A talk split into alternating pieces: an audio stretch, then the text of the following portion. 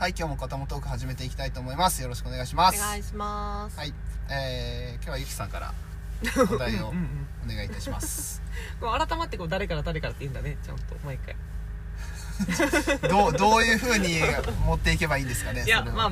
あ、はい、それはあれですね、私たちの課題ですね。まあいいんじゃないかな、はい、いいんじゃないかな、はい、いや、それこそこれを撮ってる、うん、なんだ、ちょっと前にね、うん、2日間こう丸々10時から5時までずっと勉強するっていう機会があって、はい、うん、私ずっと家にいなかったと思うんですけど。わかるよ。うんうん、うん、そう、うん、その話をちょっとしようかなと思って。うん、うん、で、まあ、私が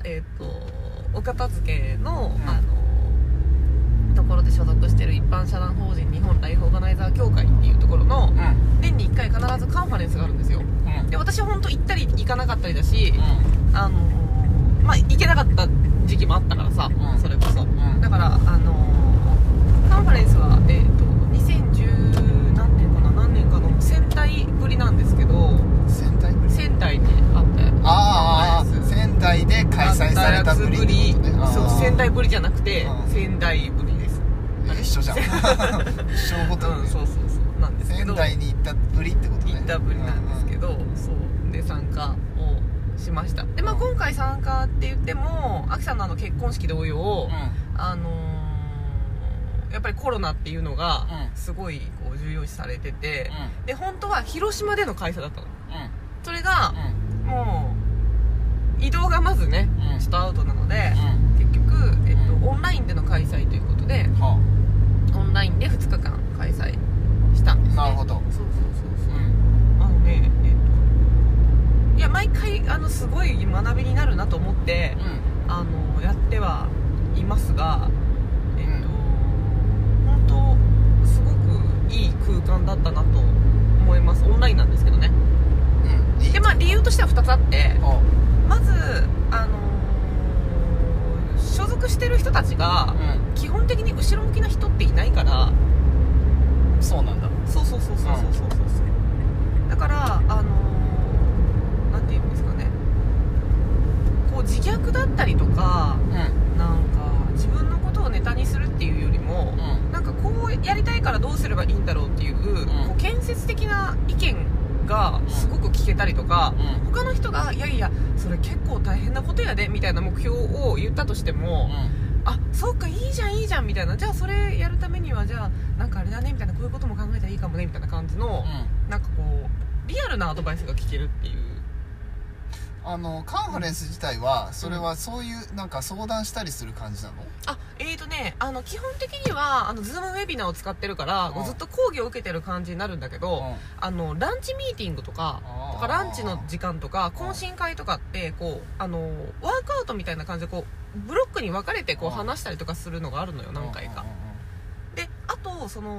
私参加が一人でオンラインでやったわけじゃなくって、うん、他の人と何人かで一緒に受けたのね、うん、だからそういうのも良かったかもしれない。要は会場で、うん、っていうかみんなで集まって受けてたから、ね、それも良、かった。すごいそれを提案してくれた子がいたんだけど、うん、本当すごい良かったなと思って、うんありがたいと思ってます、うんうん、っていう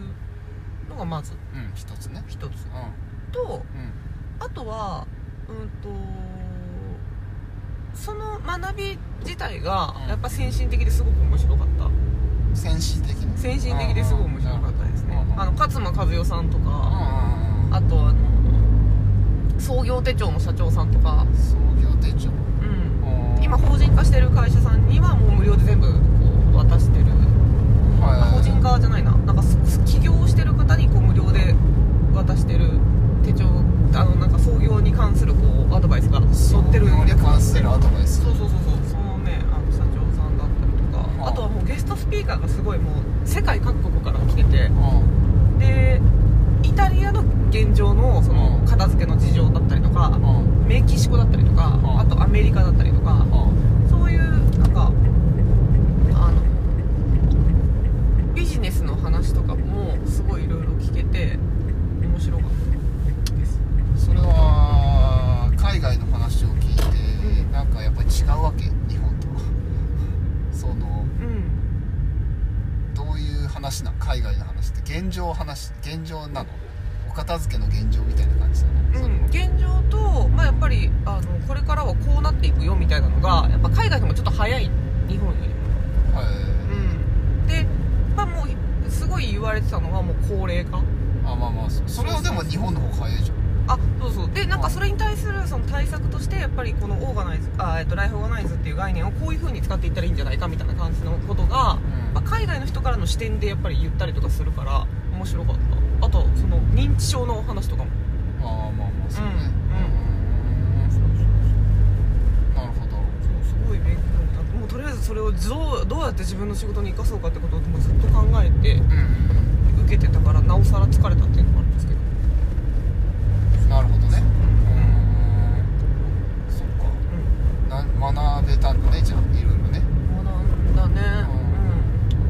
うん、まあ本当懇親会とか休憩の時間とかも含めて、うん、すごいありがたいなと思ったし。ありがたい。ありがたい。う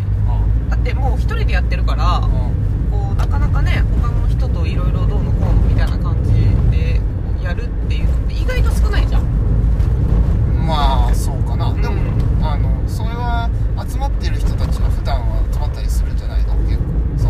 今回集まって話したんでしょ？話というか聞いたんでしょ？あ、そうそう。でも広島のメンバーもやっぱり福山にいたりとか、うん、まあやっぱりちょっと離れてる人たちも多いから、うん、オンラインでつながるっていうことはあってもやっぱ実際会ったりとかっていうのはなかなかね少なかったりとかするから、うん、私は結構すごくありがたかったですね。うん、なるほど。でまあ、そこから、うん、まあ、ブログにも書いたんですけど、うん、こう家族でもなくて、うん、友達でもなくて、うん、で会社のつながりでもなくて、うん、そういう自分のことをこう学び、うん、こう成長させる場があるっていうのって、うん、でしかもそこがちゃんと安心で安全だって分かってるっていうコミュニティがあるのって、うん、すごく人を成長させるなと思ったの。なるほどね、うん、だから私がそのお客様にしている、うん、婚活をしている人たちって、うん、基本的にどういう生活をしてるんですかって言ったら会社と家の往復ですっていう人が多いのね、うんうんうん、であと相談をするってなっても、うん、結局既婚者の人たちが周りに多いから、うん、自分事として言ったとしても、うん、それがこう客観的なアドバイスになって返ってこない、だから結局自分のことをネタにするしかないんだよね。結婚できてない自分みたいな感じのこと。そうっていう、うん、ことをすごくよく聞いてて、うん、でだからこそ、私って別にもしお客さんが来てくれてもその人が結婚できてないことに別にフォーカスするわけじゃなくて、まあそうだね、そうそうそう、その人がどうやったらこう自分のことをもっと好きになれたりとか、うん、こう自分の一つ一つの出会いを大事にできたりとかっていう方になるのかなっていう風に考えるからさ、うん、だからすごいこうなんかやっぱり安心で安全だでなおかつ客観的に自分のことが見れて成長ができる場所っていうのって、うん、持ってほしいなって思いながら受けてた、うんうんうん、それがあるとやっぱ人ってすごく前向きに成長できるんだなと思って。なるほど、うん、逆にそれがないと、うん、もう本当家と会社だったらさ、うん、もうやるべきことやるべきことみたいな感じだけじゃん、うん、ね、うん、やるべきこと、うんうん、で特にね30代後半ぐらいになってきたらさ、上司もいるけど部下ももちろんいてさ、そうだね、ね、そこで挟まれるっていうことになるから、うんうん、だからこう自分自身が一人のこう人として、うん、こうさらけ出せる場所っていうかちゃんとこう成長できる場所っていうのは持ってほしいなと思ったし、まあ、そういう場所に自分がなりたいなと思いました。なるほど、うん、大事なことだね。そう決意を新たにした決意新たにした、まあ、新たにというか、今までも持ってたんだろうけど、そうそうそう、まあ、だから良質な人と良質な学びのおかげで、まあ、心新たにっていうか、もう改めてそういう風に思ったってことだね。うん、なるほどです。はい、なるほどです、はい、勉強になったらよかった。そうだからでその間に、うん、家のことはもう本当に全部全てお任せしてるから、うん、もう大変ありがとうございました。いつものことでございます。はい、そうですよね。はい、はいはい、という感じで、じゃあ、はい、終わりでいいですか。はい、はい、じゃあ終わりにしたいと思います。どうもありがとうございました。ありがとうございました。